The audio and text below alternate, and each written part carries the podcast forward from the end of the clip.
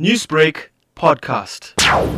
The general consensus is that vaccination in children should still be advocated for the at-risk population. So that means those with comorbidities, which is similar to the adults.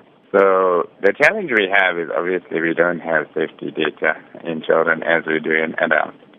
And there have been some isolated reports of myocarditis in children, especially in the younger age group. So that's why the age 12 and above has been selected, especially for children to be able to report those symptoms. Dr. Naidoo, at your rooms, have you been administering the vaccine to children and what has been their response like? So, I've recently attended an international conference on this, and the recommendation is to not routinely administer vaccines to non risk population. So, as we know, the current uh, strain, which is the Omicron, which is dominant worldwide now, is not a very dangerous strain, even in children. I've seen large numbers of children in hospital now, even with the Omicron, with mild disease, so gastroenteritis, fever, and fever-related seizure.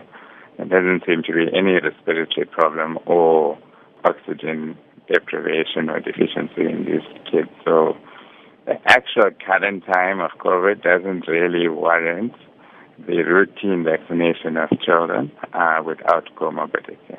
So you're saying only if the children have comorbidity, they should uh, take the vaccine? At any age, but about 12 years old, there is safety data for the vaccine.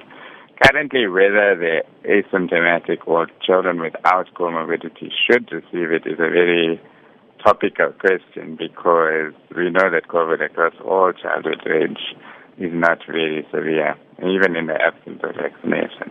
But it, the social problem we have is schooling, and that schools require vaccine, they require proof of vaccination to travel for sport purposes or even internationally. So this places many parents in a predicament because they may have a child without comorbidity that attends a school that is mandated to have a vaccine.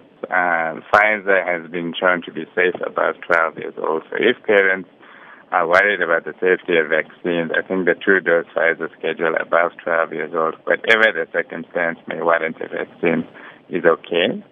Under 12, we really don't know how safe it is and probably should be reserved for people with comorbidity. Newsbreak, Lotus FM, powered by SABC News.